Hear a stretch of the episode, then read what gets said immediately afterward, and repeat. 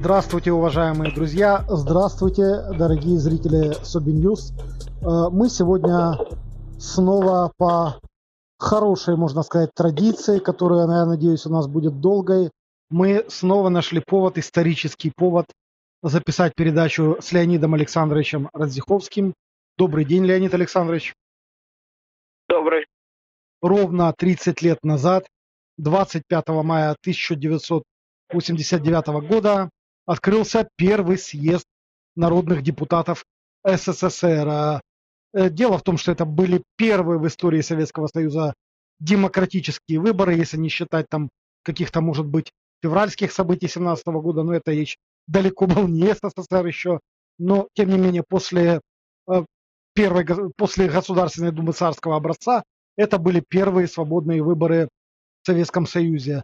И, конечно же, этот факт стоит обсудить и стоит узнать мнение Леонида Александровича. Дело в том, что я прекрасно помню эти события. К нам в институт в Харьков приезжали кандидаты в депутаты Советского Союза, э, Верховного Совета Советского Союза. Это были такие лица, как Виталий Коротич, как э, Евгений Евтушенко и другие люди. Они выступали перед нами, они пытались таким образом заслужить свои голоса. Это было очень приятно для нас, для студентов. Это было что-то невероятное. После долгих лет, э, когда люди даже боялись поговорить о такой свободе, о том, что они сами могут кого-то выбирать, читать какие-то голоса, думать, за кого проголосовать. Это было что-то невероятное. Я прекрасно помню эти ощущения. Извините за долгое вступление.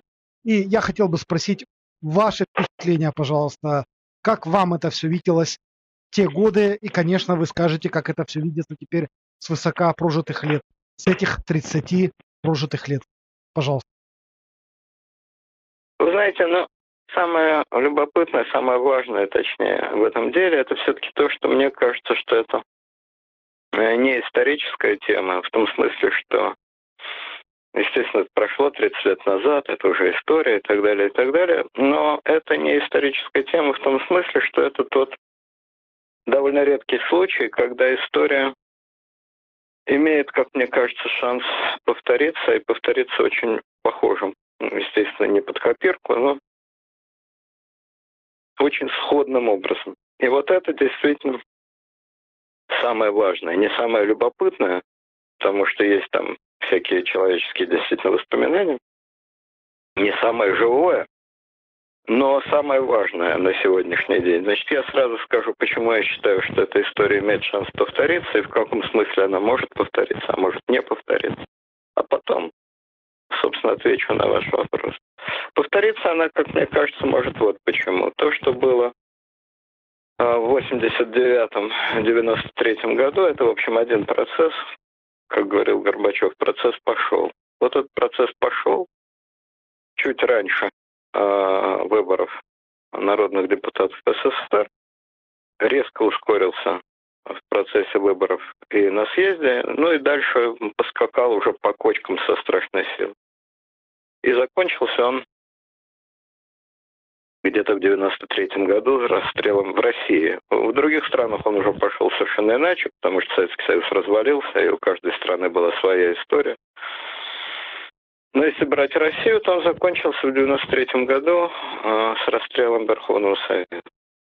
Это была вторая русская революция в 20 веке. Первая, как известно, была в 17 году, ну и она кто-то считает, что закончилась в 18-м с разгоном учредительного собрания, кто-то считает, что закончилась в 20-м с концом гражданской войны. Так или иначе, это была вторая русская революция. Я думаю, что довольно скоро будет третья русская революция. Она, по-видимому, ну, с большой вероятностью совпадет с окончанием э, власти э, Путина. А это окончание не за горами. Может быть, это будет формальный срок истечения его полномочий, 24 год. Может быть, это будет как-то иначе. Но в любом случае, это вполне обозримое событие. То, что называется кризис перезрелого путинизма, он достаточно очевиден, бросается в глаза. Вот. И интересно сравнить механизм первой русской революции, второй русской революции и, соответственно, экстраполировать, погадать, о том, как в этой ситуации может развиваться третья. Весьма вероятная и даже более того практически неизбежная русская революция. Вот в этом, мне кажется, наиболее сегодня интересная часть э, того, что было в 89 году. Что касается того, о чем вы спросили, то, значит, история там ведь была какая? Значит, э, в Советском Союзе была такая контора, которая называлась Верховный Совет СССР. Она формально легитимировала власть, потому что э, понятие диктатуры партии вообще было после Сталина отменено. В Конституции 1977 года была введена такая формула о руководящей роли КПСС, но что это за роль такая, юридически прописано не было. Поэтому власть в СССР была как вот сейчас говорят, гибридной. То есть фактически все знали, что власть принадлежит КПСС, а формально права КПСС обозначены никак не были. Формально власть была советская, то есть она принадлежала Верховному Совету СССР, но и ниже Верховные Советы союзных республик, автономных, там всякие областные советы, облсполком и так далее, и так далее. Ну вот, по традиции, идущей от Брежнева, до него такого не было. Генсек был одновременно председателем Президиума Верховного Совета СССР. До Брежнева этот пост в Верховном Совете считался чисто номинальным, бессмысленным. Естественно, Сталину в голову не пришло или Хрущеву возглавлять такую идиотскую организацию, которая вообще ничего не решает. Вот дедушка Калинин с его трясущейся бородкой, это как раз было то самое но чтобы уважающий себя вождь страны возглавил эту шараш-монтаж-контору, но это анекдот. Генсек мог возглавлять реальную власть. Кроме партии, это были административные органы, то есть правительство. Вот э, Сталин был председателем Совмина, Хрущев был председателем Совмина. Это было нормально. А, значит, э, это дедушкино развлечение было ненормально. А Брежнев в 1977 году эту традицию поломал. Верхов... Президиум Верховного Совета СССР возглавил. Председателя Верховного Совета вообще не было. Верховный Совет избирал президиум, а президиум избирал председателя. Такая была многоступенчатая, непрямая система. Вот, Брежнев это возглавил в силу двух причин. Одна тогда всем казалась очевидной, просто он очень любил сам получать ордена и очень любил давать ордена. Человек он был по характеру добрый, незлобивый, ему нравилось делать людям подарки, нравилось получать подарки. Вот. А председатель президиума – это вот раздача орденов в основном. Ну и всякие представительские функции. Тогда казалось, что все дело в этом. Теперь задним числом мы понимаем, что невольно, без всякой, конечно, мысли об этом, Леонид Ильич сделал символический жест.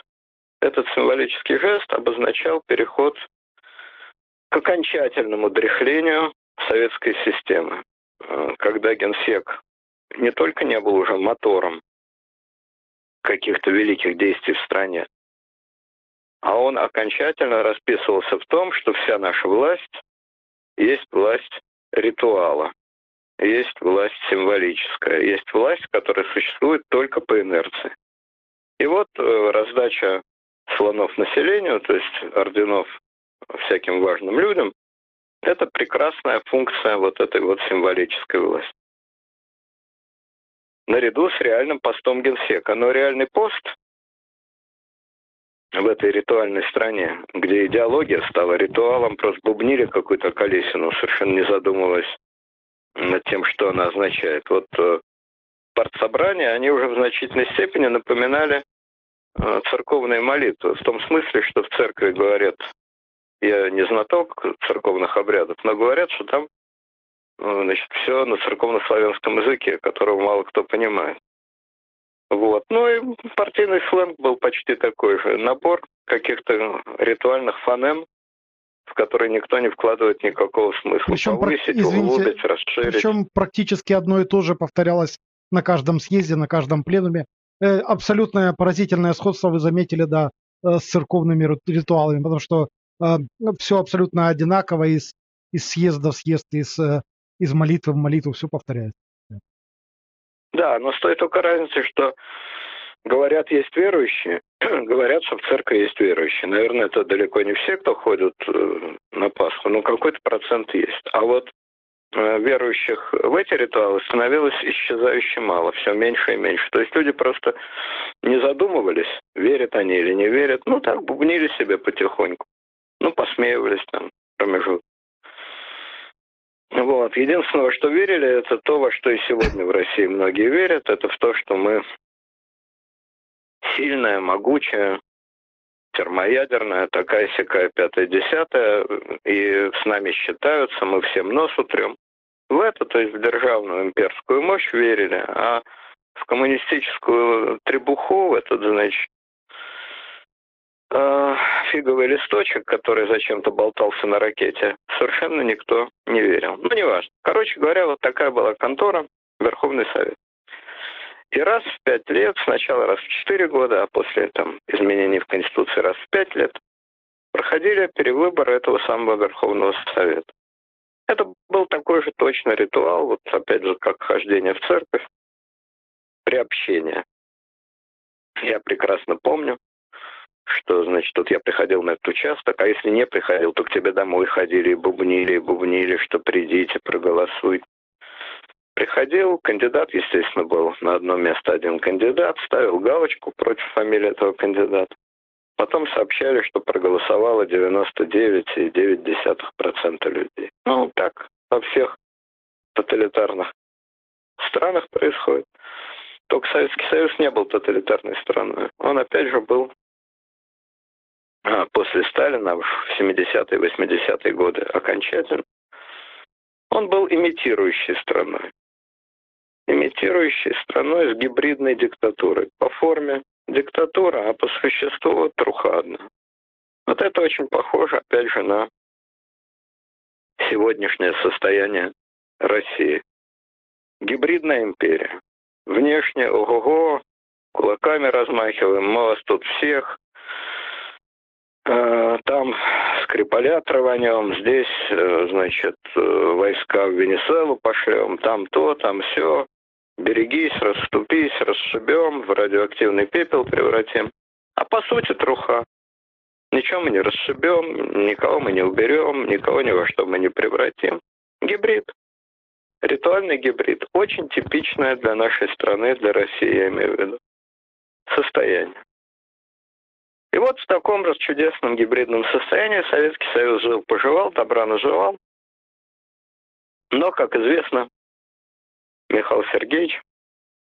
Молодой был, горячий, такой жеребец. Вдруг попал 50 54-летний жеребец, когда его генсеком выбрали.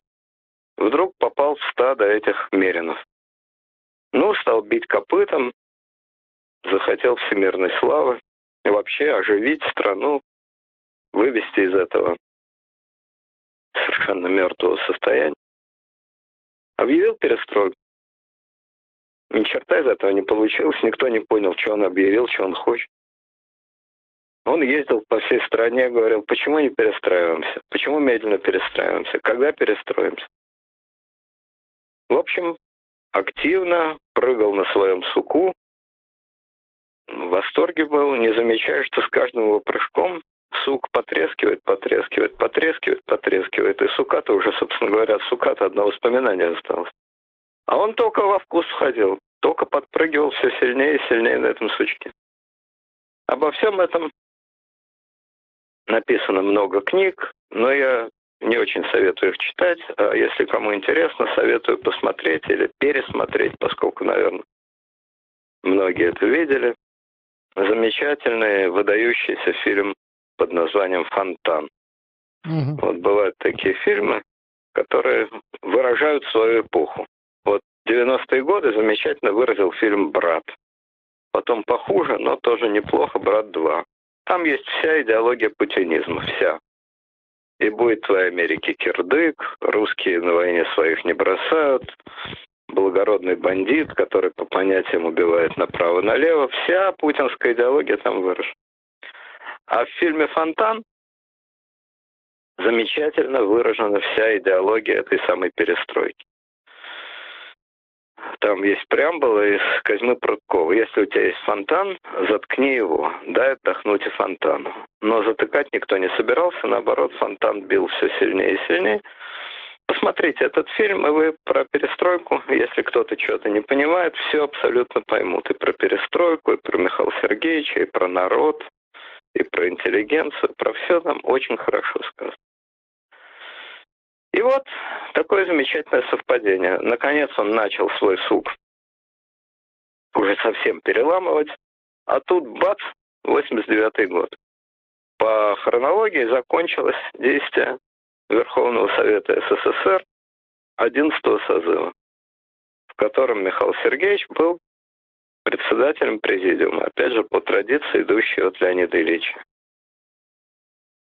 Но Леонид Ильич, еще раз повторяю, был председателем для собственного удовольствия и для радости трудящихся, кому орден даст, кому еще что. А Михаил Сергеевич это гибридная, бессмысленная должность абсолютно не устраивала. Ордена он никому давать не собирался, рановато ему было ордена давать. Он хотел дело делать. С одной стороны, он почувствовал, что выборы в 89 году, когда все уже потихоньку пришло в движение, все уже колеблется, студень этот колеблется, провести их точно таким макаром, как их проводили с 1937 года, то есть с огромным энтузиазмом, никто понятия не имеет, кто чей кандидат, ставят галку и уходят. Вот одними галками тут не отделаешься. Уже народ не тот, настроение не те, это вызовет страшное недовольство, эти галки. Это с одной стороны. А с другой стороны, ему самому не нужны были галки. А нужно было ему совсем другое. Видимо, он тогда додумался до замечательной идеи, что партийный аппарат очень консервативный, ригидный. Э, тем более, что в партии совершенно он же раскачал, он же требовал высказывать свое мнение, ну вот и стали высказывать. Ни черта ты не делаешь, Михаил Сергеевич. Неправильно ты дело ведешь. Губишь ты наше партийное дело. На его счастье, как всегда, в России консерваторов было без приказа начальства, консерваторов против начальства в России не бывает. В России консерватор тот, кто начальству задницу лежит, попросту говоря. Но Михаил Сергеевич их, консерваторов, довел до такого состояния своей активностью, что они лизнуть-то толком не могли. Он так резво двигался, что они просто не попадали все время туда, куда привыкли. И они, консерваторы партийные, от этого дела оборзели всерьез. Они чувствовали, реально чувствовали, что Горбачев дело КПСС угробит. И хоть и не было среди консерваторов реальных людей, живых, сильных, способных выступить против начальства, но бурчали они сильно. Глухо, но сильно. Ну, во главе их стоял, так сказать, Легачев, но Легачев человек совершенно беспомощный, довольно честный, абсолютно беспомощный человек, просто исполнитель. Не мог он возглавить, как тогда называли, правую консервативную оппозицию. Не мог. Но другие там бухтели сильно. И Горбачев решил, что надо избавиться от этого дела. То есть он, конечно, не собирался уходить с поста генсека, ни в коем случае. Но надо создать вторую ветвь власти. Двуглавый орел? Двуглавый. Пора вырастить вторую голову, вторую ветвь, альтернативную власти КПСС. Он эту вторую ветвь возглавит. У него будет свобода рук. Он сможет действительно реально перестраиваться и двигаться. А партийным, если они начнут бухтеть, будет укорот. Вот такая, как я понимаю, была э, замечательная мысль Михаила Сергеевича. Организационно, наверное, интересная мысль, но проблема маленькая заключалась в том, что, по-видимому, он сам не знал, что, собственно, делать-то. Все это очень хорошо, вторая ветвь там и так далее, и так далее. А куда, значит, э, куда двигаться-то? Для чего все это надо? перебороть КПСС, замечательно. А для чего все это надо? И на проверку это свелось к тому, что действительно появилось две ветви, две головы орла. А дальше они стали тянуть в разные стороны и разорвали пополам. Вот и все. Но это было потом.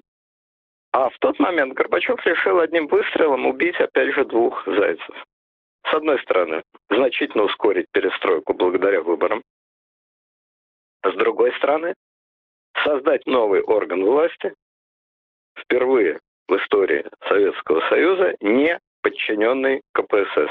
Не подчиненный КПСС. А подчиненный лично ему Горбачеву МС. Вот такой был замысел. Соответственно, начались вот все эти дела, о которых вы говорите. И интеллигенция их очень так энергично и с восторгом приняла, особенно в крупных городах. Москва, Ленинград, ну вот и Харьков, значит, и Киев там. Вот, интеллигенция их активно приняла. Народ, ну, в общем, с интересом, но такое шоу, в жизни такого шоу не было. Как говорил Черномырдин, никогда так не было, и вот опять. Партийный аппарат с ужасом. С ужасом. Очередная дурацкая барская затея. На сей раз уже совсем смертельно опасная. Вот, ну выборы были прямые и непрямые. Там часть избирали прямо по округам, а часть избирали от каких-то, значит, организаций. Там от КПСС была партийная сотня. Вот Академии наук что 20 человек. Кстати, Сахаров которому предлагали избираться от округа, почему-то невероятно добивался, чтобы выбрали именно от Академии наук. Ну, в общем, разные там были. Всего на выбирали аж 2200 депутатов. Это были, пожалуй, входили они в тройку, я бы сказал, да, в тройку самых свободных выборов в истории России. Значит, тройка, это с моей точки зрения такая – это выборы в учредительное собрание, которые были совершенно свободными в 2018 году. Но затрудненными, поскольку страна уже расползалась, и, в общем, я даже не уверен, что в 2018 году, например, были депутаты от Дальнего Востока, то есть что они просто физически смогли добраться из Владивостока до Москвы, а до Петербурга. Тем не менее, выборы 2018 года были абсолютно свободны. Вторые свободные выборы – это вот эти, значит, съезда народных депутатов. И третий, может быть, самый свободный выбор. Это были выборы через полгода после, через год после съезда народных депутатов СССР. Были выборы народных депутатов РСФСР. Не знаю, как в других республиках. Абсолютно свободные выборы. Предельно. Людей выбирали вот как вашего Зелевского. Просто слуг народа. Просто с улицы. Не от партии, потому что партии кроме КПСС никаких не было. Не от организации, потому что организаций тоже никаких не было. Вот просто с улиц. Слуга народа, учитель Голобородиков, в буквальном смысле слова. Пришел, собрал друзей, без копейки денег. Никакого платного пиара тогда не было. Я во всем этом активно участвовал в Москве. Писал, писал. Если бы мне кто-то деньги стал предлагать, я бы вообще обалдел. С какой радостью. За что?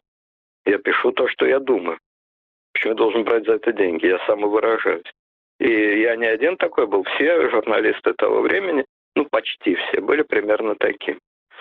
Вот, писали, куда писали? Какие-то крохотные газетенки, набранные на гектографе, как ленинская искра. Слепым шрифтом их передавали из рук в руки. Свободных радиостанций тогда не было, эхо Москвы еще даже не открылось, по-моему. Но вот эти газетенки, они как-то ходили по рукам, они как-то людей собирали. Собирали просто митинги, вот приходили там, ну вот собралось пять человек, вот тебе митинг. Вот. В Москве была буча страшная, потому что, значит, опальный тогда Ельцин его за год до этого Горбачев с треском отовсюду снял. Опальный Ельцин решил выставиться. Собрал свой штаб, совершенно случайные люди, никого из них сейчас уже нет и в помине, конечно. Вот, очень скоро Ельцин от, от всех от них избавился. Кроме одного, кстати. В эту его команду попал будущий делатель королей Валентин Борисович Юмашев. будущий мультимиллионер и делатель королей. Ну, вот такое бывает. Но все остальные люди были абсолютно ниоткуда, никто, какие-то нищие интеллигенты, которые просто так ветром прибил.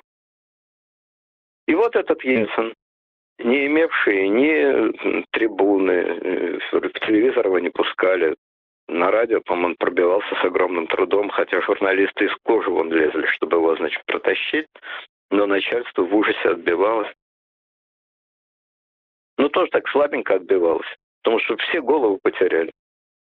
Все видели, что страна ходуном ходит, а, что все опоры расшатываются. Что дальше будет, никто не понимал. Много было скептиков, которые, как всегда, скептики всегда кажутся себе очень умными. Товарищ, верь, пройдет она, заря, неповторимой гласности или непобедимой гласности, не помню. И Комитет госбезопасности запомнит наши имена. Вот такая была байка. То есть скептики, премудрые пескари, они всегда считают себя очень умными, они всегда считают, что ничего не будет, все это глупости. Или вариант.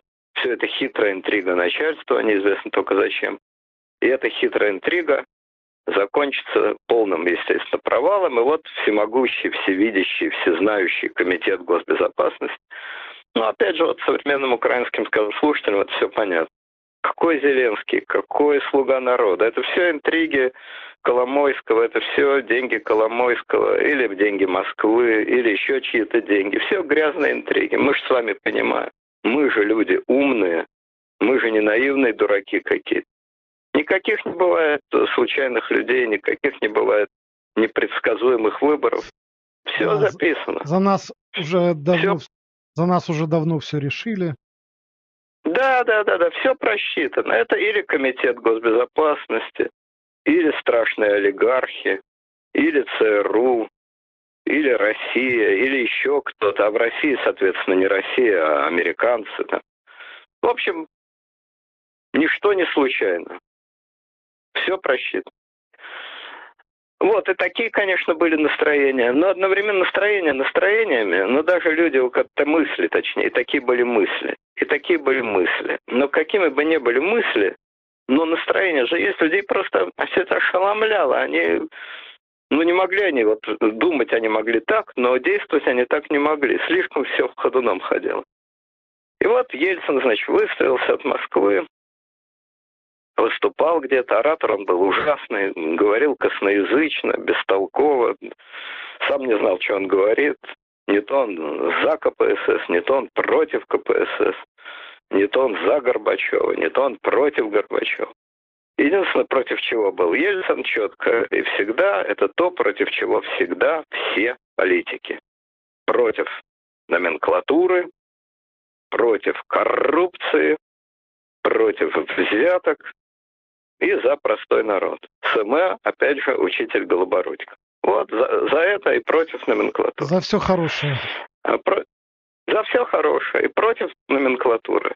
За все хорошее и не против всего плохого. Нет, за все хорошее и против номенклатуры. Вот это вот четко совершенно. Против Ельцина выставили, значит, э, Тут-то Горбачев был четко против. Ельцин он лично ненавидел, как и Ельцин его, тут вариантов не было. Вот, против него выставили, думали, думали и придумали. Выставили не партийного долдона какого-нибудь, поскольку партийные аппаратчики уже всех страшно раздражали, а выставили человека дела. Директора огромного московского автомобильного завода имени Лихачева, знаменитого завода ЗИЛ. Ну, в общем, реальный человек, дело делает. Выборы Ельцин их выиграл с каким-то фантастическим счетом, просто там, я не знаю, 90%, разгромным, нокаутирующим. Вот, это был символ. Москва – символ для всей страны. Ну и другие. По Москве почти все кандидаты, не все, но почти все кандидаты от округов, все были резко оппозиционные. Это были молодые ребята тогда. Молодые, энергичные, Сергей Станкевич. Надежда российской демократии. Тогда 30 с небольшим. Сейчас либерал по вызову на программы Соловьева, который там робко стоит и что-то такое полулиберальное себе под нос бормочет, чтобы все увидели, какие они ничтожные, трусливые, беспомощные эти либералы. Вот, э, Заславский Илья, инвалид. Инвалид в двух смыслах. Он хромой и еще инвалид пятого пункта, как тогда говорили, то есть еврей. А как-никак в Советском Союзе государственный антисемитизм, да и общественный, народный, никто не отменял. Выиграл свою. Мой добрый товарищ Аркадий Мурашов. Очень хороший по человеческим качествам, очень хороший человек, физик. Вот, ну и целый ряд других.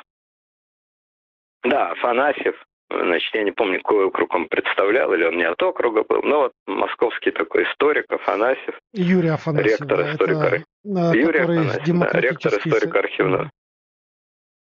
Ректор историка архивного института. Ну и так далее. Целый ряд, значит, известных людей. И вот в такой обстановочке, да, но это Москва.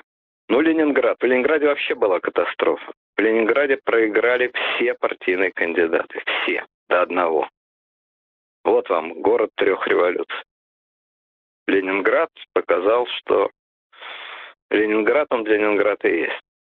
Главным ленинградским э, депутатом-демократом был такой Юрий Болдырев. Он и ныне революционер, только с обратным знаком. Он кричит, что Горбачев, э, Горбачев Путин предатель, Путин агент мировой закулисы, агент мирового жидомасонского заговора. В общем, Юрий Болдырев проделал большой славный путь и стал таким оголтелым черносотенцем, но по-прежнему, значит, вне номенклатурным, по-прежнему оппозиционным. Ну и ряд там было от э, Ленинграда кандидатов. Да, привет большой. И, конечно, главный кандидат Собчак, от Ленинграда конечно. Собчак. Собчак. Собчак, которого никто не знал вообще ни имени, ничего, никто слыхом не слыхивал о таком человеке, ну, кроме как его избирателя, и который на этом съезде стал звездой номер один. Это Москва, Ленинград, ну, Харьков, ну, Новосибирск, там, не знаю. Естественно, Средняя Азия – это огромный, сами понимаете, какого размера и веса регион. Дала четко, кого, кого надо, того выбрали, без вопросов. Естественно, Белоруссия, как тогда, так и сейчас. Кого надо, того выбрали. Естественно, сельская Россия, сельская Украина, сельская глубинка, кого надо, того выбрали. Ну и так далее. То есть это был действительно на самом деле вот этот состав, это был честный состав. Вот как реально в обществе есть настроение? Революционные и консервативные, равнодушные и горячие, увлеченные и в себя которые прийти никак не могут. Вот все они собрались 25 мая в Большом Кремлевском дворце. К этому надо еще добавить, что за несколько дней до начала э, съезда, значит, э, наиболее известные оппозиционные кандидаты э, начали проводить митинги. Проводили они их в Лужниках. Я даже не помню, в каком именно месте дали трибуну. Вот, проводили их в Лужниках. Я ходил на эти митинги, как сейчас помню ощущения. Вот, наверное, как будто шел на рабочую маевку. Вот сейчас вылетят казаки, с нагайками и с саблями и порубают нас к чертовой матери в винегрет. Понимал, что никто не вылетит, никто тебя пальцем не тронет. Это я головным мозгом понимал. А спинной мозг говорил, ну слушайте, ну как это вообще? В Советском Союзе антисоветский митинг. Вот, выступал там Ельцин ужасно, как всегда выступал, двух слов связать не мог, но никто его и не слушал, просто аплодировали. Выступал Сахаров, во всей своей красе, картавый. Но говорил он хорошо. Картаво, но хорошо. Вот. Еще какие-то золотоусты там выступали. Ну, совершенно не важно, кто выступал, что выступал. Важно было, это же был символ.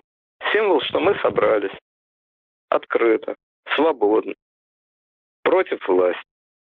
Те, кто не жил в СССР, это вообще себе представить не могут. Это ощущение. Это ощущение праздника непослушания, его представить невозможно. Его и сегодня в России представить уже довольно трудно, потому что митинги, конечно, проводить можно, никто их не запрещает в Москве. Но это игровые митинги, игрушечные митинги. Все знают, что они никакого значения не имеют. Имитационные митинги.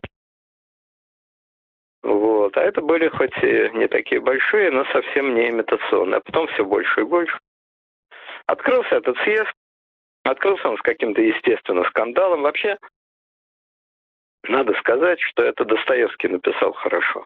У него у Достоевского есть такая формула «неуместное собрание». Вот любое собрание в России, которое не э, собрано по свистку, и где стоит полицейский на входе, и регламент очерчен, и ритуальный вот Уважаемые товарищи, за отчетный период будут ли вопросы, Вопросов нет. Голосуем. За, против, единогласно. Спасибо, товарищи. Вот если это не такие собрания, а без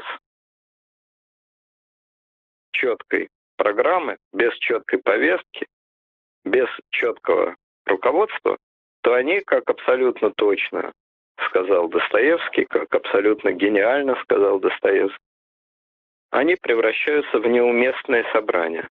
Кто в лес, кто по дрова не могут ни о чем договориться. И может быть это вроде бы техническая, вроде бы процедурная, чисто процедурная штука.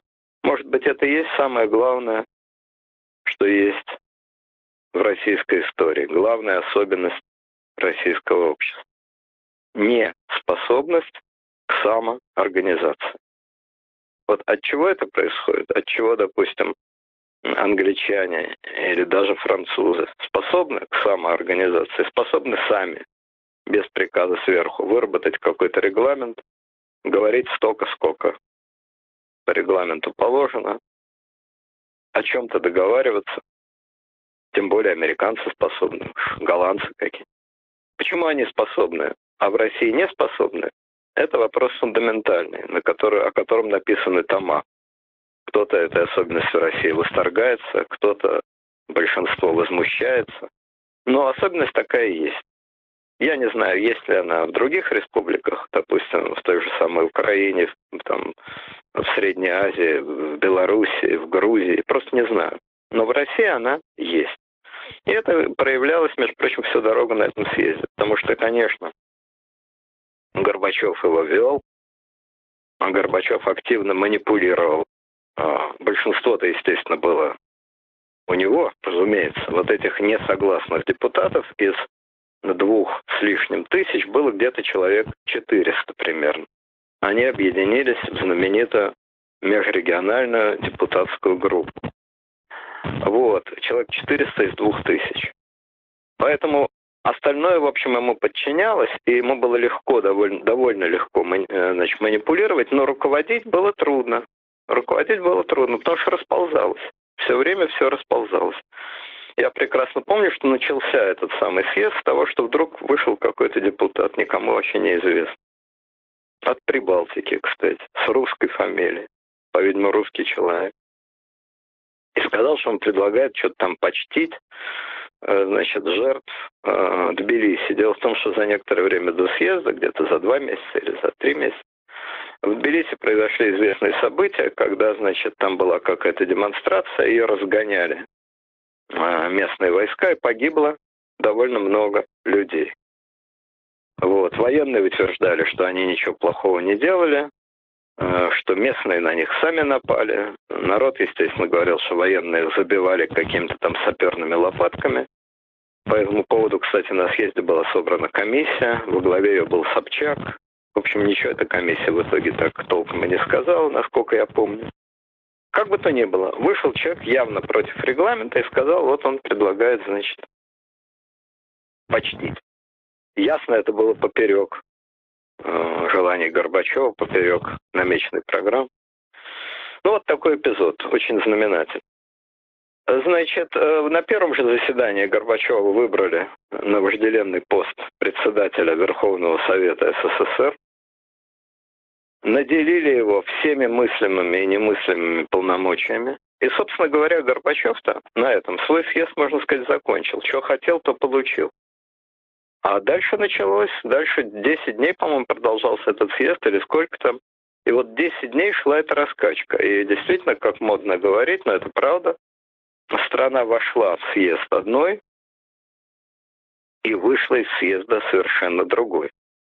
К этому надо добавить, что это было первое в истории СССР реалити-шоу, которое полностью, без всяких купюр, от начала до конца показывалось по телевизору.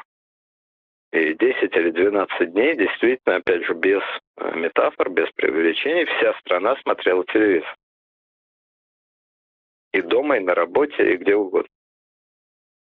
Это было совершенно небывалое дело, совершенно небывалое зрелище.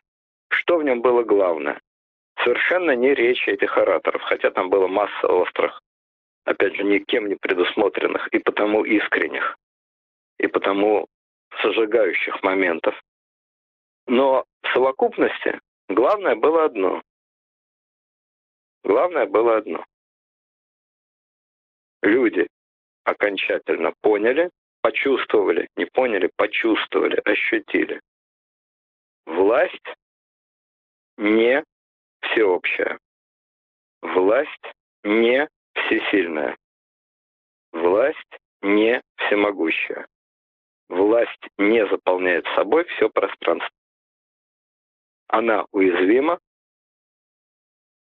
она бестолкова, она может быть беспомощна. Короче говоря, это тот самый эффект, о котором есть знаменитая, как не смешно, по-видимому, реальная история про Ленина. Молодой Ленин проводил, значит, студентам э, собрание студентов в Казанском университете. Его загребли, привели в кутузку, и жандарм, который ему посочувствовал, молодой парень, сказал ему, что ж вы бьетесь, молодой человек? Перед вами же стена. На что, как все знают, Ленин ему якобы, а, как говорят историки, не якобы, а вполне реально, ответил «стена, но гнилая, ткни и развалится». Вот этот самый толчок и был на съезде. Она не развалилась, но она явно качнулась, и в ней были видны трещины. Все. Все. Это означает все. Остальное дело техники. Дальше вопрос времени и техники власть современная построена так в демократических странах, что стены нет, разваливаться нечему. Вам не нравится правительство, вы проголосовали за оппозицию, к власти пришла оппозиция. Вам не нравится оппозиция, вы проголосовали за правительство, к власти пришло правительство. Некого валить, не во что бить. Нет стены. Люди бы рады что-то разбить, вот как эти э, желтые жилеты во Франции, а разбить-то нечего, ну, разве что витрину в магазине. Кроме витрин ничего нет. Мягкая сила. Открытая власть. Не ухватишь. Советская власть была стеной. Так же, как до нее стеной была царская власть. Так же, как сейчас стеной путинская власть, которую обозвать-то непонятно как. Она не царская, она не советская, ну вот просто путинская. Это уже совсем другая стена. Это стена из современных материалов. Достаточно эластичная, достаточно прогибчивая в чем-то, и наоборот, совершенно каменеющая в чем-то другом. Другая стена, но стена. Пока есть стена, возможна революция. Более того, пока есть стена, неизбежна революция. Какая революция? Другой вопрос. Кровавая, буйная, нелегитимная, легитимная, мягкая, бархатная. Другой вопрос. Есть стена, есть революция. Нет стены, нет революции. Невозможно свалить то, чего нет. Невозможно свалить воздух, невозможно свалить поле. Голосуйте, опускайте бюллетень. Система устроена так, что она как земное притяжение западная система. Она как земное притяжение. Ее нет, ее руками не схватишь, и она везде. Из нее не выскочишь. Монархическая система, отнюдь не только, естественно, в России, так было во всей Европе, во всем мире. Монархическая система построена так, что она стена. явная, очевидная стена. Всегда это людей устраивает, а в какой-то момент это перестает устраивать. Ну а в 20-21 веке это уже просто никого не устраивает, по крайней мере на Западе, в Европе, то есть Россия, естественно, Европа. Просто анахронизм. Вот, собственно говоря, что произошло на этом съезде. Вот что произошло на этом съезде. Я не буду пересказывать все его эпизоды. Было очень много смешного, интересного. Самый, конечно, яркий эпизод, все знают, это выступление. Сахарова. Ну, естественно, Картавого Сахарова, который массу людей зажгло. Сахаров же был нескладный, сутулый, картавый, э, огромный. Ну, такой э, все, что противоречит канонам оратора, все в нем было. Тем не менее, он, конечно, пользовался огромной популярностью, зажигал, что называется, харизма. Харизмы было более чем достаточно. Вот. Э, ну, масса была златоустов от оппозиции, там, Гаврил Попов, Юрий Власов, чемпион мира по штанге. Вышел и громил, и громыхал против КГБ, он страшно выступал. То же самое, проделал большой путь, стал сначала, значит, яростным защитником КГБ, а потом просто городским сумасшедшим. Вот такой путь проделал. Много там было интересно. Я только на одном эпизоде остановлюсь, а потом сразу, значит, к финишу этого дела. Эпизод был тоже знаменитое выступление. Кстати, было много искренних и ярких ораторов и с другой стороны. И, значит, э, противников демократов и сторонников, так ну, сказать, тут, э, наверное, власти. Но они... Легачев прежде всего, наверное, можно не, Легачев ужасно говорит, он вообще беспомощный абсолютно человек. Нет, ну, я имею в виду простых людей. Вот запомнились его, его перепалки с Ельциным постоянные. Мы это все прекрасно помним. Ну это да, но это имело такой комический больше характер. А вот был такой парень, кстати, он из Украины, по-моему, червонописский такой. Он был афганец, ветеран, без ноги. Представляете, без ноги. То есть это вам не Э, генерал-ветеран, грудь в крестах, голова в кустах. А ну, настоящий... Такой, да, настоящий... такой э, здоровый, здоровый офицер, так, ну, я имею в виду крупный, крупный мужчина был. Крупный, да, но так маленькая деталь без ног. Понимаете, когда без ног, то это у самого распоследнего человека уважение вызывает. И вот он обрушился на Сахарова, что вы предатель. Вы предатель, вы предали нашу армию. Вы работаете на ЦРУ, Сила этого самого Червонописского была в том, что он говорил искренно. Это было совершенно понятно, что не за деньги, что он говорил то, что он действительно думал. Не знаю, куда он потом делся, исчез совершенно с радара. Был еще такой, он, который совсем извините, не исчез. Он никуда не исчез, он много лет был депутатом в Украинском Верховном Совете и, ну, соответственно, конечно, придерживался позиции вокруг регионалов, насколько я помню ну, грубо говоря, пророссийская позиция. Ну, понятно, естественно. Вот. Был еще такой Виктор Алкснес, который никуда не исчез, который потом даже депутатом Госдумы был. Он был внук э, такого латышского стрелка Алкснеса, одного из создателей советской власти. Дедушку, естественно, расстреляли. А он был ярый коммунист. Ярый коммунист, который обличал именно латышей, обличал именно латышскую, значит, э, оппозицию. О ней тоже я сейчас одно слово скажу. И тоже он говорил искренне, это тоже очень привлекает. Не партийный долдон, поставили блам-блам-блам-блам-блам-блам. Нет, он говорил искренне, говорил хорошо. Он потом стал коммунистом, КПРФ, потом он, значит, э, депутатом Думы был какой-то но он тоже выступал в оппозиции Горбачеву. Оппозиция была не политическая. Оппозиция была такая. Наемные халуи или искренние люди. Вот какая позиция. Власти нужны наемные халуи. Искренность из любого источника ей богопротивна. Вот в чем штука-то. Поставьте сегодня на программу Соловьева человека, который искренно, искренно за там, я не знаю, за империю, за великую роль России, искренне ненавидят Америку. Не за зарплату, почасовую оплату, а искренне, Соловьев с ним, не знаю, не будет знать, что делать.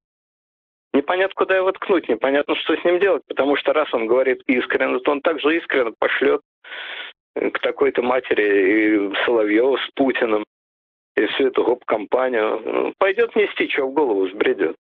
Самые опасные люди.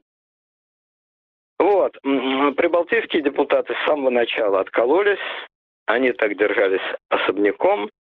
Мы тут зашли, как это по-русски, на ваше собрание. Мы представлять Прибалтика, отдельная страна, которую вы немножко оккупировать.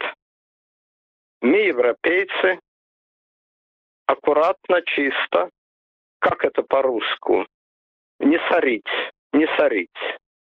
Вот это была позиция европейских депутатов, от которой Горбачев тоже обалдел. Что Балтийских вы хотели сказать, да? Вы сказали европейских. И, Балтийских, Насколько да. я помню, там были даже эпизоды, когда Ландсбергис и коллеги, они покидали даже заседание, да?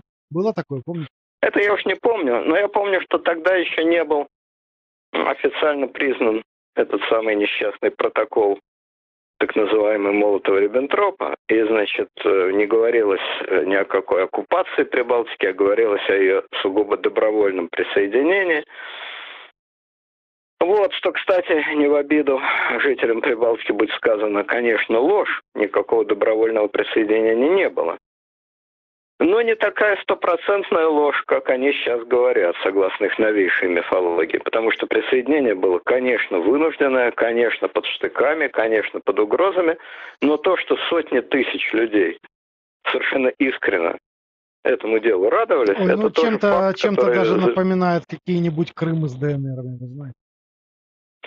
Ну, в Крыму-то большинство было в восторге, а в Прибалтике, наверное, не большинство, но значительная часть в 1940 году была, несомненно, очень довольна. Потом их мнение изменилось, но в момент присоединения они очень даже были довольны. Ну ладно, это опять-таки отдельная долгая история.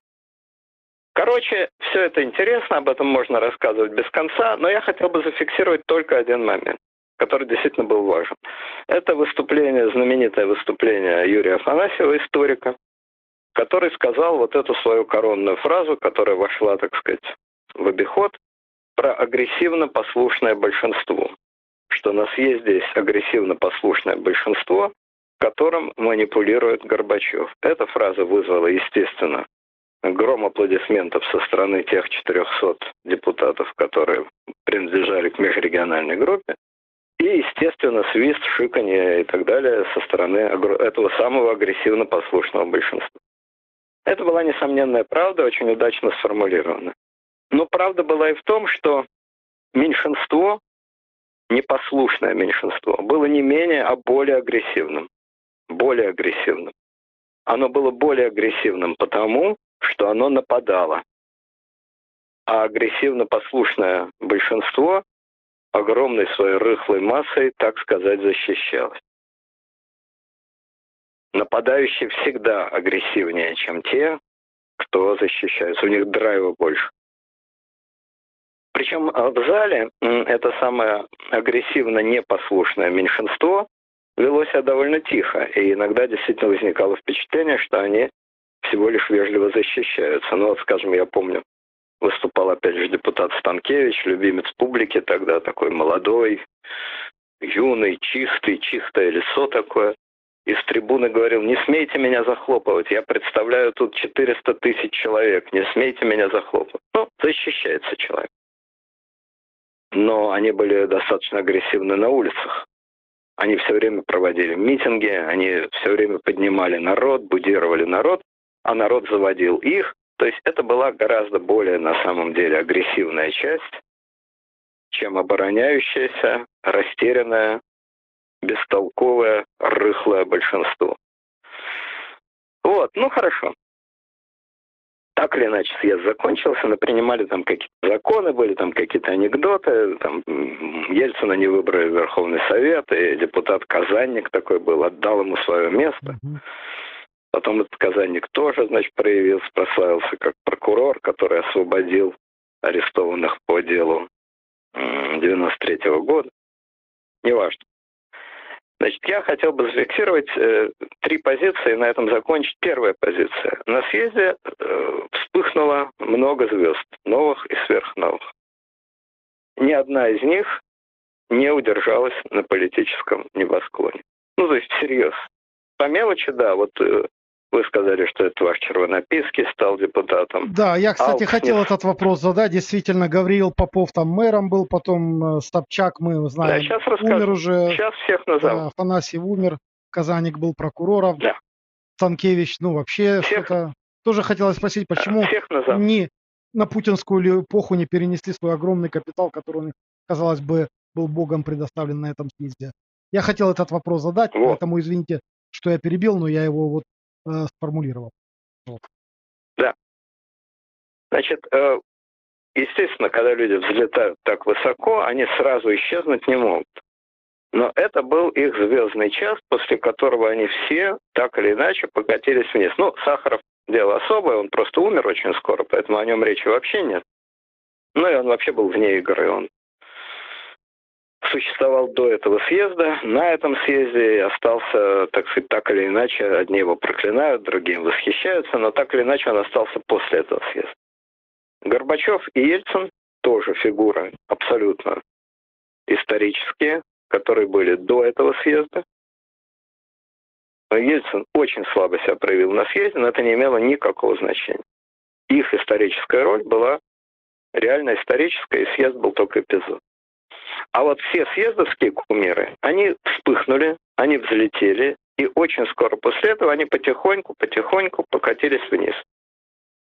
А, звездной речью Афанасьева осталось вот это агрессивно послушное большинство. Хотя он выступал, он был ректором института, он много писал, он был в непримиримой оппозиции к Путину, но никакой серьезной роли он не сыграл. Один из кумиров вот этой, значит, эм, антигорбачевской оппозиции, Гавриил Попов, его выбрали аж мэром Москвы в следующем году, в 90-м году. Вот. Он прославился тем, что, как говорили, Попов предложил воровать по телевизору.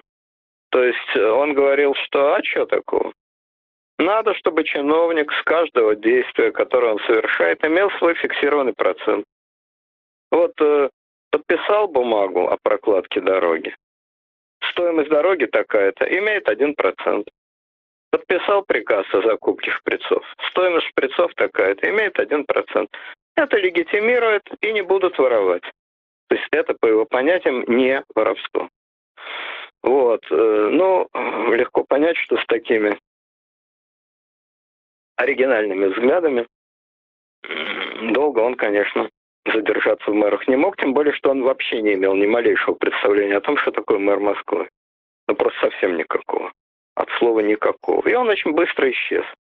Лужков, который его заменил, повел себя в высшей степени корректно по отношению к Попову, предоставил ему все возможные отступные, и Попов где-то там на заднем плане колупался, колупался, телепался, телепался, даже сейчас он где-то что-то как-то, но, в общем, его нет. А, значит, э, Станкевич, ну вот все его могут видеть время от времени. Пародию на Станкевича могут видеть в программах Соловьева. А Заславский стал обыкновенным бизнесменом. Ну и так далее. Э, про Юрия Власова я сказал. А еще, есть... да, заку, зак, заканчиваете эту мысль, я по поводу этих фамилий у меня еще есть пару вопросов, пожалуйста.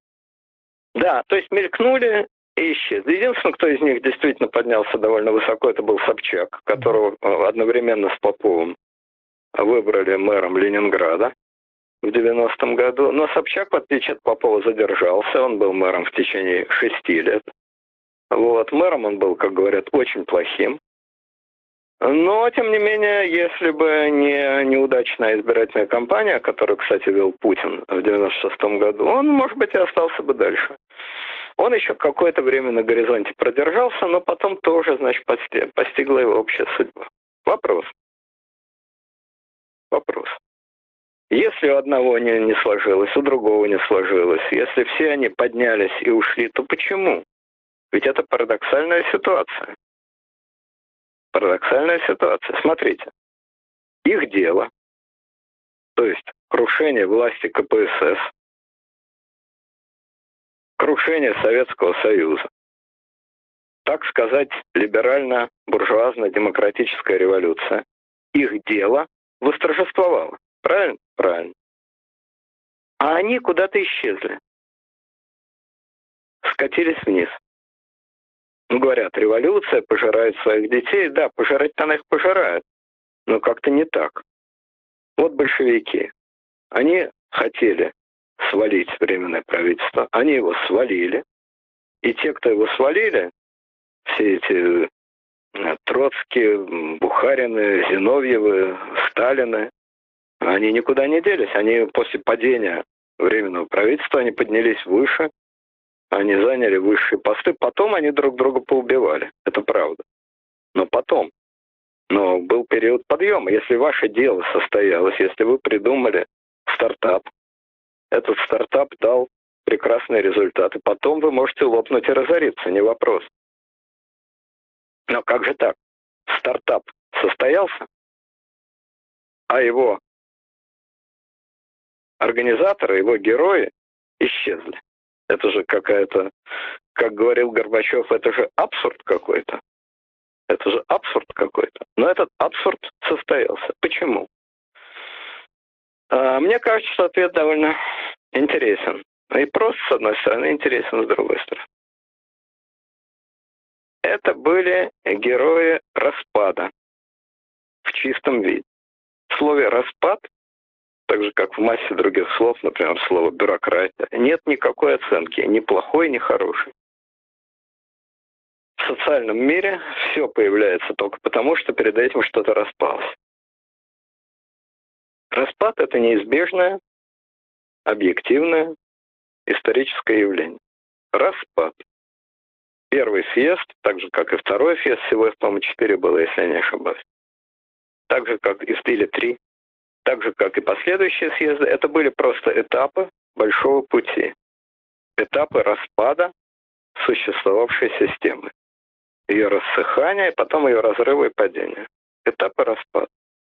Кстати, интересно, что чем ниже падала система, тем выше в ней поднимался Горбачев, который, по-моему, совершенно не понимал, что он творит, он был председателем Верховного Совета, это вот на первом съезде.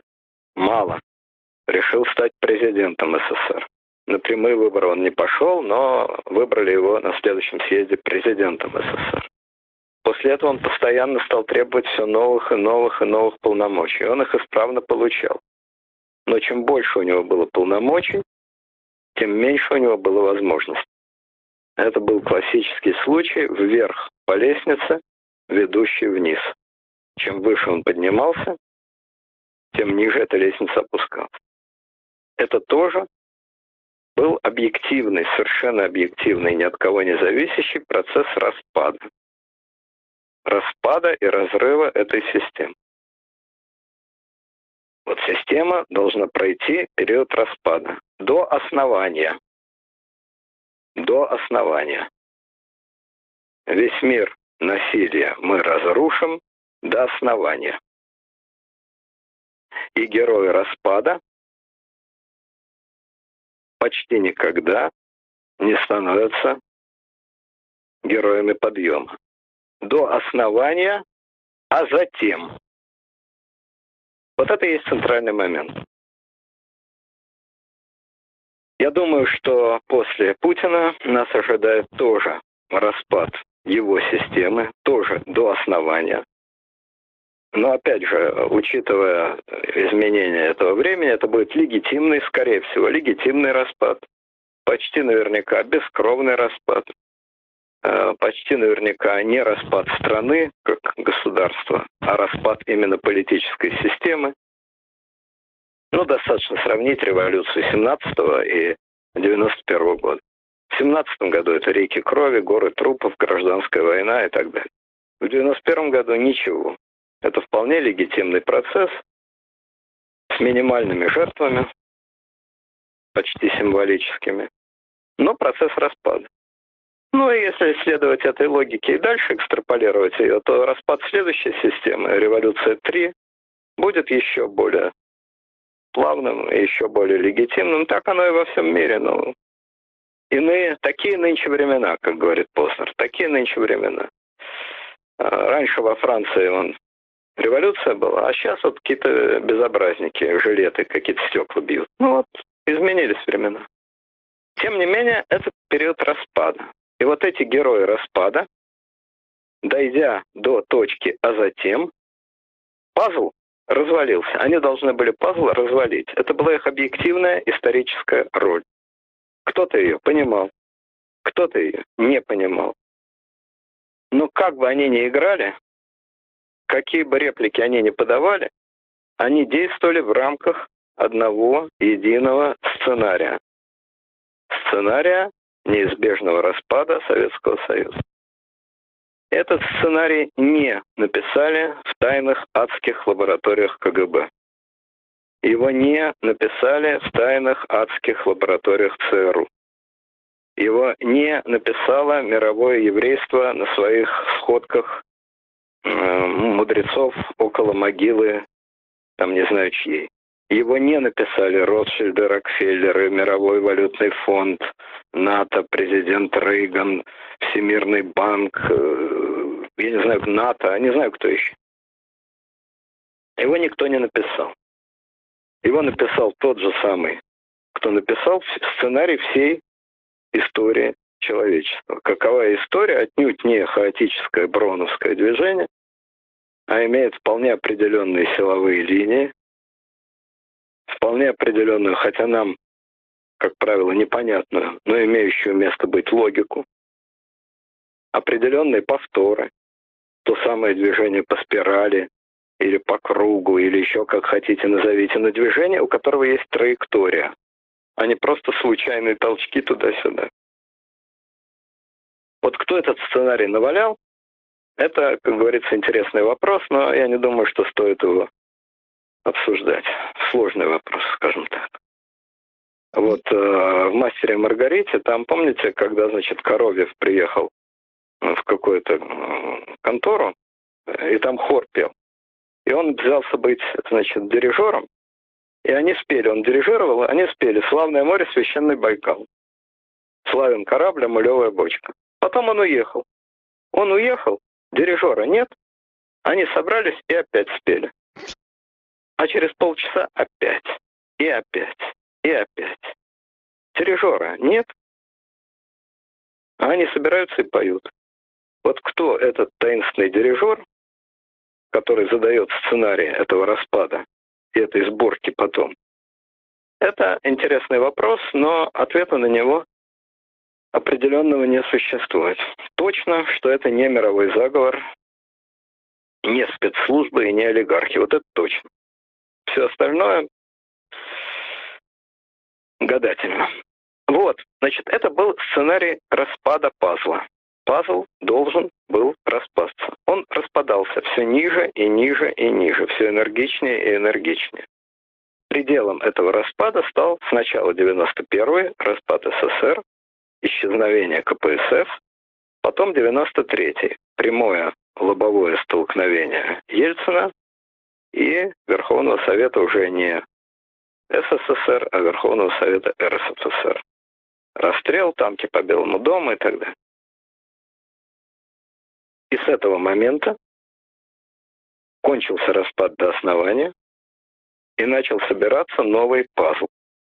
Собирался он толчками, тычками, нескладушисто. Э, по-разному он собирался. А в 2000 году произошел, так сказать, перелом, и сборка пазла, этого нового пазла, пошла гораздо веселее и гораздо энергичнее, так? И вот, значит, этот пазл, и вот этот пазл собрался. И собрался он, ну, мы знаем, что это такое, это путинская система. Вот. Это путинская система. И он собрался, значит, вот классическим русским способом собрался этот новый пазл. Вот сейчас мы его видим, этот новый пазл, который сложился из осколков старого. Я очень люблю это место э, в «Золотом теленке». Я его часто цитирую, я еще раз его процитирую. В игре наступил перелом. все неясное стало ясным. Множество людей с веревочными усиками и королевскими бородами внезапно посыпались в сторону и на передний план, круша всех и вся, выдвинулась белоглазая ветчинная рыла с пшеничными бровями и глубокими ефрейторскими складками на щеках. Вот это в некотором смысле формула русской революции. Либерально-демократический хаос, или как его называют некоторые бесовщина, вот все эти люди с веревочными усиками и королевскими бородками. Краснобаи Собчаки, юные Станкевичи, громыхающие Ельцины, большие ученые и глубокие искренние люди Сахарова. Вот все это работает на распад. А потом, когда собирается новый пазл, все неясное стало ясным. Все эти люди сыплются во все стороны, вправо-влево, как они и посыпались. И на передний план, круша всех и вся, выдвигается белоглазая ветчинная рыла с пшеничными бровями и глубокими ефрейторскими складками на щеках. Ну, естественно, это похоже на портрет Путина, бывает такое вот совпадение. Но это портрет, конечно же, не Путина, о котором, естественно, Ильф и Петров подозревать не могли. Это портрет Образ Его Величества. Да, это портрет Его Величества российской бюрократии.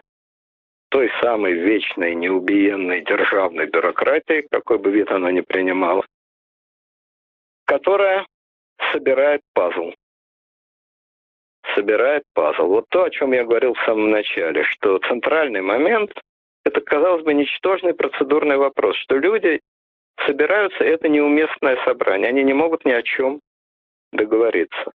А договорить их, построить, организовать и так далее может только она. Ее Величество, бюрократия государства российского. Поэтому эти люди быстро ушли. Поэтому те юрки, э, торопливые березовские, которые прыгали вокруг Путина, были обречены изначально. Потому что это определенный психосоциальный тип. Бюрократия российская. Непобедимая, великая, вечная и так далее.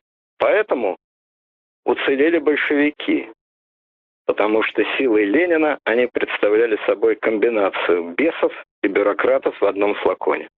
Вот это было уникальное историческое ноу-хау. Максимальные разрушители, они же максимальные бюрократы. Это должен был быть такой исключительный феномен в истории, когда крайний разрушитель до предела оказался в одном лице тем же самым крайним максимальным бюрократом, каких Россия не видывала со времен там Николая I, а то и гораздо более древних, со времен Петра I. Исключительная ситуация. Обычно так не бывает. Герои 17 -го года, начиная с Керенского и Милюков, и умница Мартов, и, значит, э, э, блестящий Чхиидзе, и искренний совершенно там бесстрашные революционеры, как Чернов, Авксентьев, которые жизнь за народ клали. И так далее, и так далее. И, и сам Плеханов, мыслитель, теоретик. Годятся на разрушительную работу. Абсолютно не нужны в период сборки пазла. То же самое в более, конечно, скромном, более таком сереньком виде мы наблюдали в 89-91 годах собрался новый пазл. Но этот пазл, вот она, единая, непобедимая, несокрушимая российская бюрократия, которая собралась-то сама собой. Ведь никаких особых усилий-то для этого не делали. Большевики делали. Ну, так у них и задача была немножко посложнее. Внес, собрать несуществующую страну. Собрать страну, которой нет. А новой бюрократии путинской такой задачи не было. Это сказка пропагандонов Россия распалась, и Путин ее собрал. Нифига она не распалась. Она была, никуда она не делась. Что, государства, что не было в 90-е годы? Было. Но налоги плохо собирали, это правда. А все остальное было. Бандитов было много, тоже правда. Но государство-то было, оно не распалось, границы были, законы были. Что Путин? Произвел государственный переворот, что ли? Он вообще не при делах был. Взял его Ельцин и назначил. И это что было? Какое-то незаконное действие? Да ничего подобного. Абсолютно законный, абсолютно легитимный президент. Строго по закону назначил.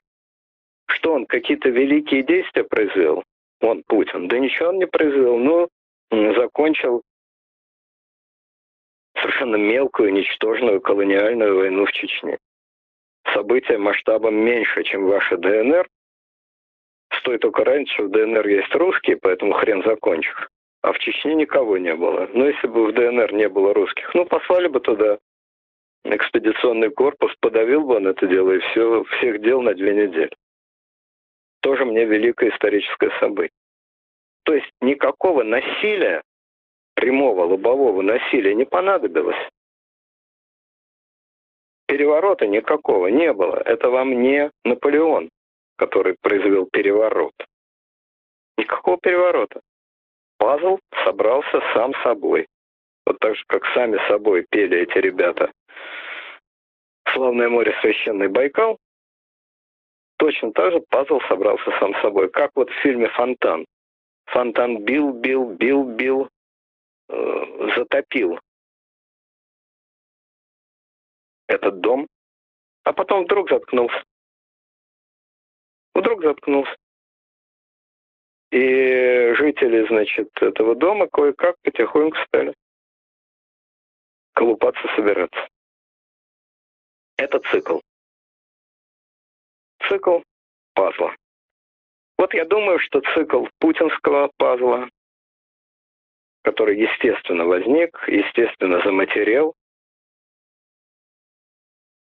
естественно, достиг своей вершины и, естественно, покатился вниз, стал трухлявым и, естественно, превратился в самопародию, в имитацию самого себя.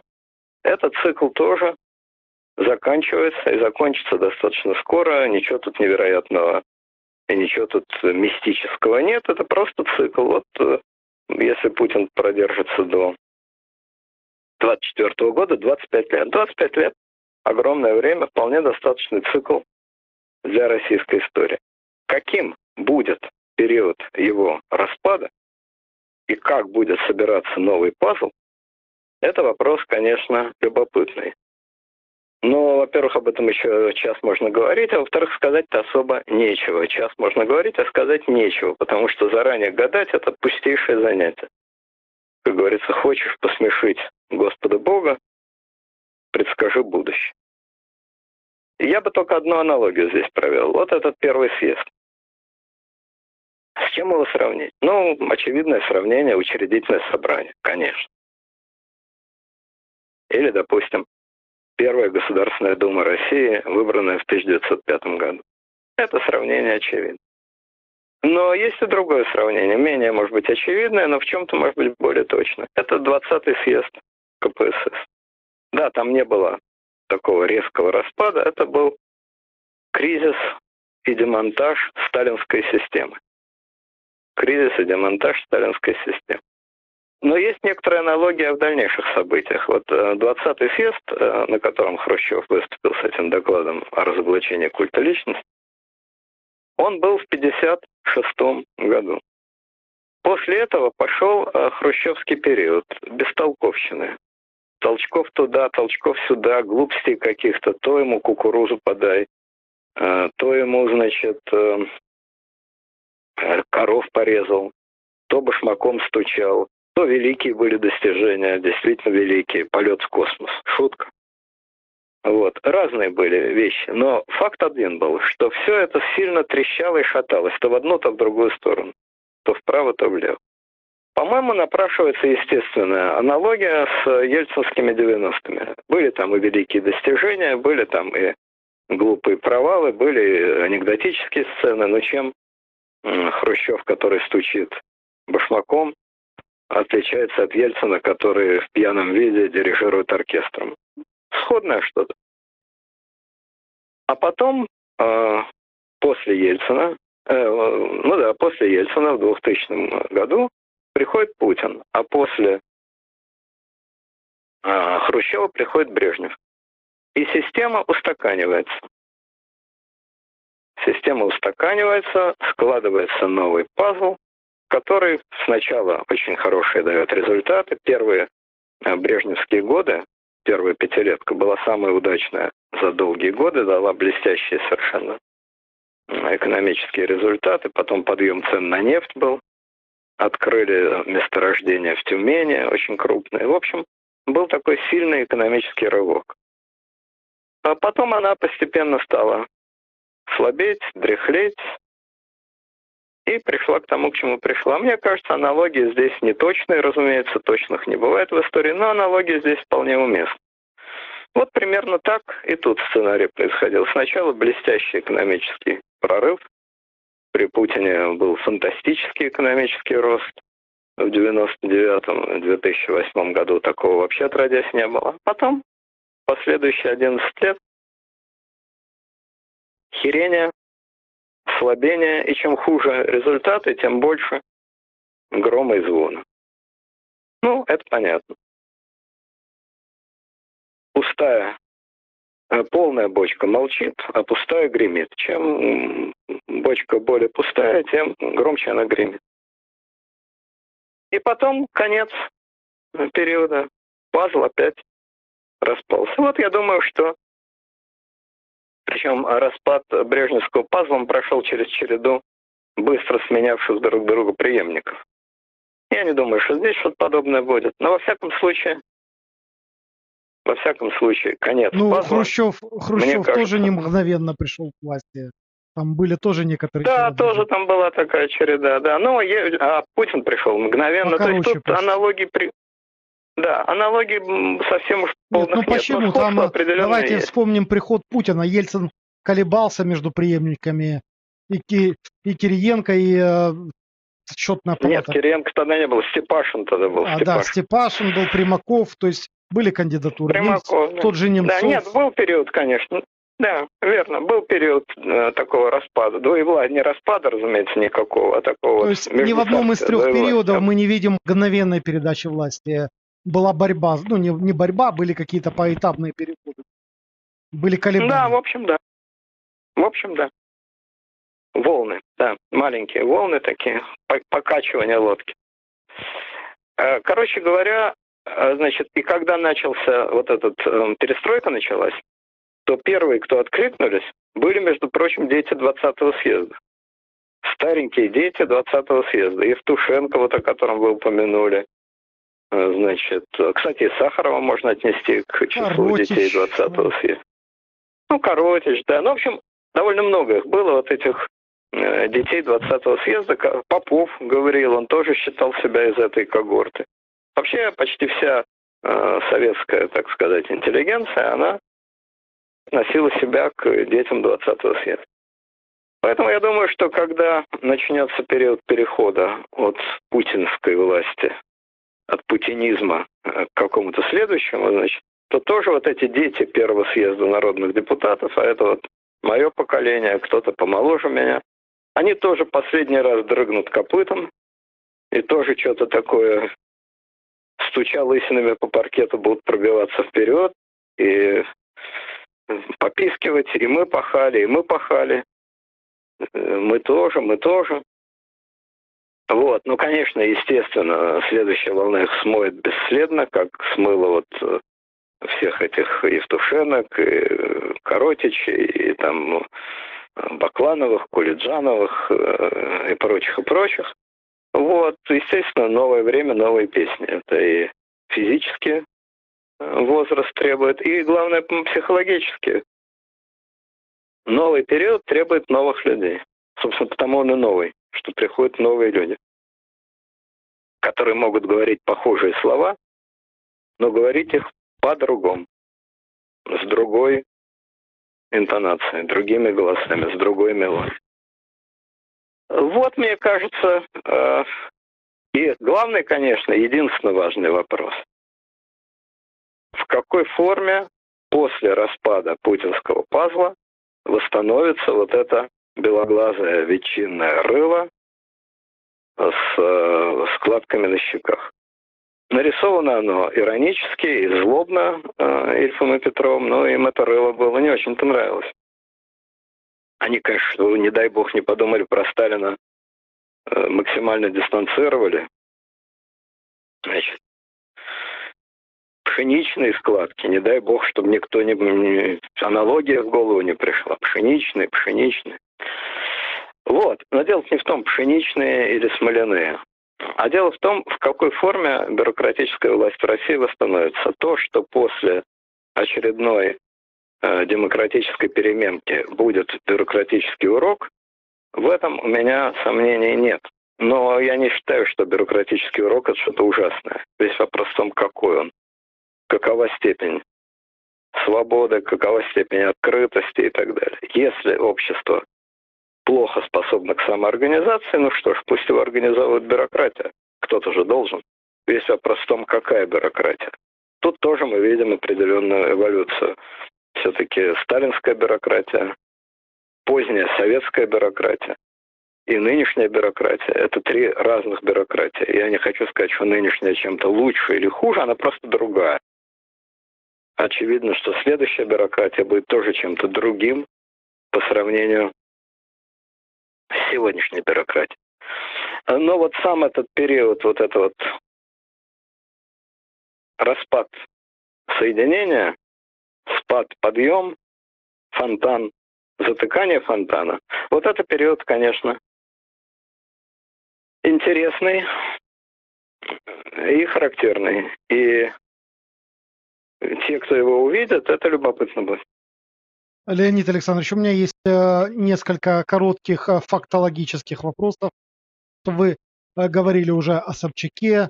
Мы знаем, что Анатолий Собчак умер внезапно, умер причем в ночь, ну, в феврале ночью умер 2000 года в какой-то гостинице. Причем в официальном заключении сообщалось об острой сердечной недостаточности, но появились сразу же и сейчас продолжают ходить слухи об убийстве, тем более эта внезапная смерть совпала с приходом, 2000 год совпала с приходом Путина к власти, и мы понимаем, что Собчак, как никто другой в этом мире, знал о деятельности Путина в Санкт-Петербурге. Э, с одной стороны, конечно, интересен этот момент, а с другой стороны, как вы думаете, если бы Анатолий Собчак сегодня бы продолжал бы здравствовать, какую бы роль играл он в российском государстве? Я понимаю, что вы не любите сослагательных наклонений, но тем не менее меня почему-то такие вещи очень интересуют. Люблю пофантазировать и послушать чужие фантазии. Пожалуйста. Ну, во-первых, насчет конспирологической версии с убийством Собчака и так далее, я это категорически не принимаю. По-моему, это все конспирология самого такого банального разрыва. И не потому не принимаю, что Естественно, в России живя, я вообще в принципе не могу даже вслух озвучивать такие гипотезы, да еще в отношении Путина. Да, смерти подобно. Но если бы я просто не принимал, я бы просто обошел этот вопрос, ну, промолчал бы. Нет, я действительно в это абсолютно не верю. Вся эта конспирология, мне кажется, высосана из пальца. Ну, умер и умер. Человек смертен, внезапно смертен. Уж как он там проводил время на этой даче, что он там делал, мы не знаем. И я думаю, что это кроме его близких родственников мало кому интересно. Ну, так получилось. А вот насчет его места, это интересный вопрос. А, действительно, он умер, как говорится, вовремя, потому что никакого места в новой политической системе для него бы не было. Так же, как нет этого места ни для Попова, который был мэром Москвы, не было для Афанасьева, ни для кого. Максимум места Путин, как все знают, человек который помнит добро. Собчаку он конкретно помог, когда Собчак был под судом, вывез его из России э, против инструкции, рискуя своим положением. Говорят, что этот поступок Путина, направленный против воли начальства, вызвал невероятное уважение у Ельцина и, собственно, был одним из главных моментов, по которым Ельцин решил назначить именно Путина. Если он так рискуя своим положением, помог Собчаку, то значит он будет верен и моей семье, и никогда не кинет. Вот вроде бы такая была логика, по крайней мере так об этом пишет. Вот, но места у Собчака при всем уважении Путина никакого не было. Он краснобай, он привык эффектно говорить, рисоваться, он никогда не перегибал палку, был членом КПСС, вполне лояльным, и на съезде, первом съезде он тоже шел очень четко. Да, оппозиция. Нет, не оппозиция против Горбачева. Да, против КПСС. Нет, не против перестройки. Да, осмеять Легачева и Рыжкова. Нет, ни слова не сказать против Михаила Сергеевича. То есть он умел между струйками пробежать и остаться сухим. Это факт. Но эти таланты были не нужны в 2000-е годы. И Собчак был совершенно не нужен в 2000-е годы. Ему ожидало бы максимум места Нарусовой. Но у Нарусовой амбиции не те. Что Нарусова? Ну, сидит в Совете Федерации, ну, изредка в ток-шоу поучаствует. А больше она ни на что не претендовала. Собчак претендовал. Поэтому я думаю, что у него действительно было бы такое социальная депрессия. Э, тяжелая социальная депрессия. Потому что он был не нужен за границей, когда он был в эмиграции, абсолютно никому. И он был не нужен в России, когда он вернулся. Это вот, э, собственно, то, о чем я говорил. Время прошло мимо. Тебя скинули с подножки трамвая времени, трамвай поехал вперед, а ты остался на улице стоять.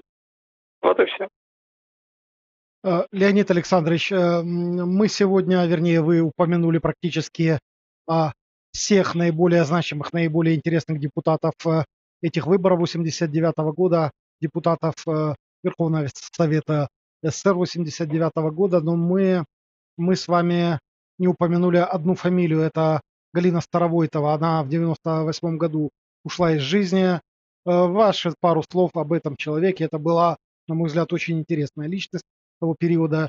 Ну, я не буду спрашивать, чем, чем она занималась сегодня, но тем не менее, Просто мы, мы ее не упомянули, поэтому хотелось бы от вас оценку. Да, Старовойтова интересный была человек. Она, насколько я помню, я боюсь ошибиться, все перепуталось. Она была депутатом, вроде бы была народным депутатом 89 -го года. Да, она была депутатом. Она была сторонницей Сахарова, и она, там же был еще один тяжелый такой момент очень для Горбачева, неразрешимый который он старался всячески замять. Карабахский конфликт. Почему неразрешимый? Потому что в конфликте сошлись две абсолютно равноправные республики Советского Союза. И как бы Горбачев его не решал, у него вариантов не было. Решишь в пользу армян, взбесишь азербайджанцев. Решишь в пользу азербайджанцев, взбесишь армян. Вообще не решишь. Ну а конфликты есть. Куда деться? Совершенно неразрешимая тупиковая ситуация. Единственная надежда а Горбачева была на то, что время как-то само собой рассосется. Ну, в общем, отложить в долгий ящик. Вот. Старовойтова, она ведь по профессии этнограф. Она занимала в этом конфликте совершенно четко определенную армянскую сторону. Была очень популярна в Армении в связи с этим. Э, и Сахаров занимал тоже совершенно четко, значит, э, сторону армян. И, соответственно, они вот были, как говорится, единомышленниками. Вот, последующая история Старовойтовой, она, в общем, тоже говорит об этом же самом. А, она была не востребована. То же самое, время прошло, она была депутатом Думы, между прочим. В Думе она довольно э, интересно и резко выступала. Человек она была очень э, оратор хороший, остроумный. И человек, по моим э, впечатлениям, достаточно искренний. Э, в политике не бывает абсолютно искренних людей. Это профессия, которая исключает искренность. Это просто невозможно по определению. Тем не менее, в тех пределах, в которых политик может себе эту роскошь позволить, она была человеком безусловно, искренним, скажем так, гораздо более искренним, чем практически все ее уважаемые коллеги. Вот, но делать ей в политике было абсолютно нечего. поскольку никакого э, движения вверх, э, так сказать, демократов не было, движение было только и четко вниз, движение распада, их распада. Ну вот, собственно говоря, такая история. Что касается ее убийства, то это абсолютнейшая загадка. Убийца найден, непосредственно исполнитель получил 25 лет, по-моему. Ну, в общем, пожизненное, короче говоря.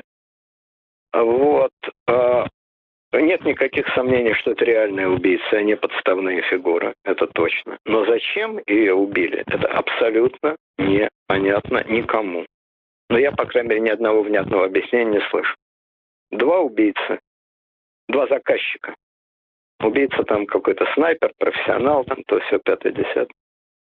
Два заказчика. Оба депутаты Госдумы от, естественно, от кого же еще? Конечно же, от ЛДПР. А, одного фамилия, по-моему, если я не ошибаюсь, Шевченко, может, вру, черт. Но это легко в гугле, это мгновенно устанавливается. Они оба смылись из России. Зачем они были заказчиками этого убийства? Они были, очевидно, промежуточные заказчики. Они смылись из России. Потом на Кипре один из них убил другого. Вместе с его секретаршей, кстати. После чего был выдан в Россию, сидит, значит, э, сидит он, насколько я понимаю, в матросской тишине в тюрьме ФСБ. Дает показания, что якобы заказчиком этого, конечным заказчиком этого убийства был знаменитый Кумарин. Антибиотик из сериала. А, и тут Владимир Владимирович. И тут ноги Владимира Владимировича всплывают. С моей точки зрения. Ну, не, ну, не знаю, при чем тут Владимир Владимирович называл вот ну, этот Кумарин, Кумарин. Кумарин, это же очевидно. Но зачем Кумарину? Нужно было убивать Старовойтову? такая же загадка, как зачем было этим депутатам убивать Старовойтову. Никому она ничем не мешала. Это было а, в разгар избирательной кампании. Ну что, боялись, что ее опять выберут депутатом? Ну, выберут. Что опасного, плохого, неприятного в качестве депутата она представляла для кого бы то ни было? Абсолютно непонятно. Вот, Кумарин, э, Барсуков его фамилия настоящая.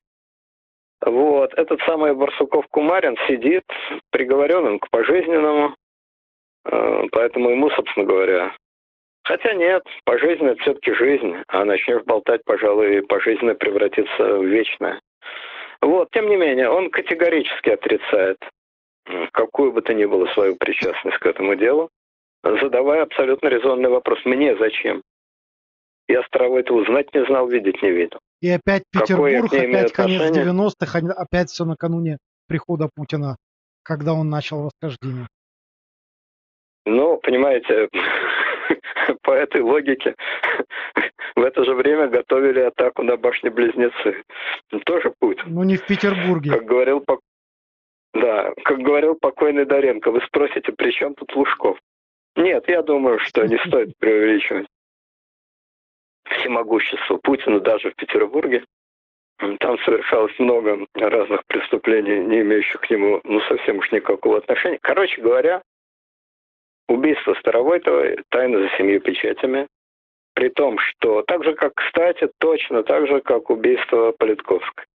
Убийцы найдены, убийцы осуждены. Зачем? Этот вопрос никто на него ответить не может. Кому и зачем это было нужно, никакой опасности, никакого вреда ни Старовойтова, ни Политковская, ни для кого не представляли, поэтому ну, Политковская, может быть, вела какие-то конкретные расследования, которые кого-то до такой степени пугали, не знаю. Ну уж старовой то.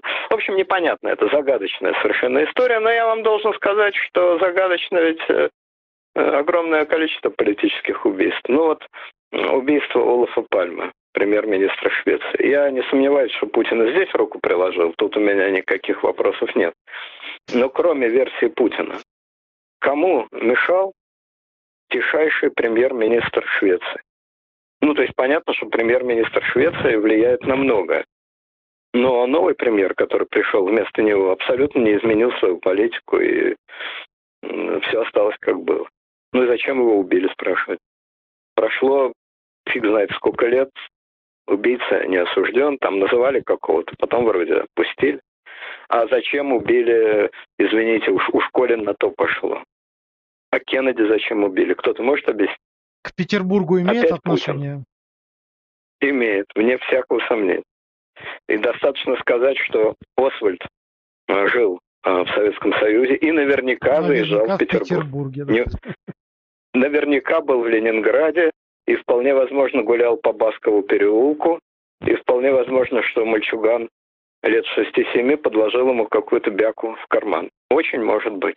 Но вот кроме этого, зачем убили Кеннеди, э, уж тут построены такие конспирологические дворцы, такие леса, где в каком-то невероятном совершенно, значит, э, хитросплетении сошлись КГБ, ЦРУ, э, Фидель Кастро, противники Фиделя Кастро, мафия, ФБР, наркобароны, э, лично Никита Хрущев, ну то есть Хрущев, ну все, ГРУ. Кажется, нет такой организации. Вот кажется, почему-то масонов не обвинили, хотя даже, даже как-то обидно, чем же они тут э, так, не угодили. Политические убийства штука странная. Логика э, ищи кому выгодно, здесь почти не работает. Кому-то, видимо, выгодно, точнее, кто-то, видимо, считает, что ему это выгодно. Но кроме очень больших неприятностей, это вроде бы никому ничего не приносит. Вот эти вот два деятеля из ЛДПР, ну, один другого убил. Значит, остается один деятель. Ну и зачем это нужно было? Непонятно. Леонид Александрович, огромное вам спасибо за очередной удивительный и э, эксклюзивный, я бы сказал, даже экскурс в историю, не побоюсь этого слова. Все-таки это какая-никакая уже история. М, уже выросло целое поколение, между прочим, с тех событий.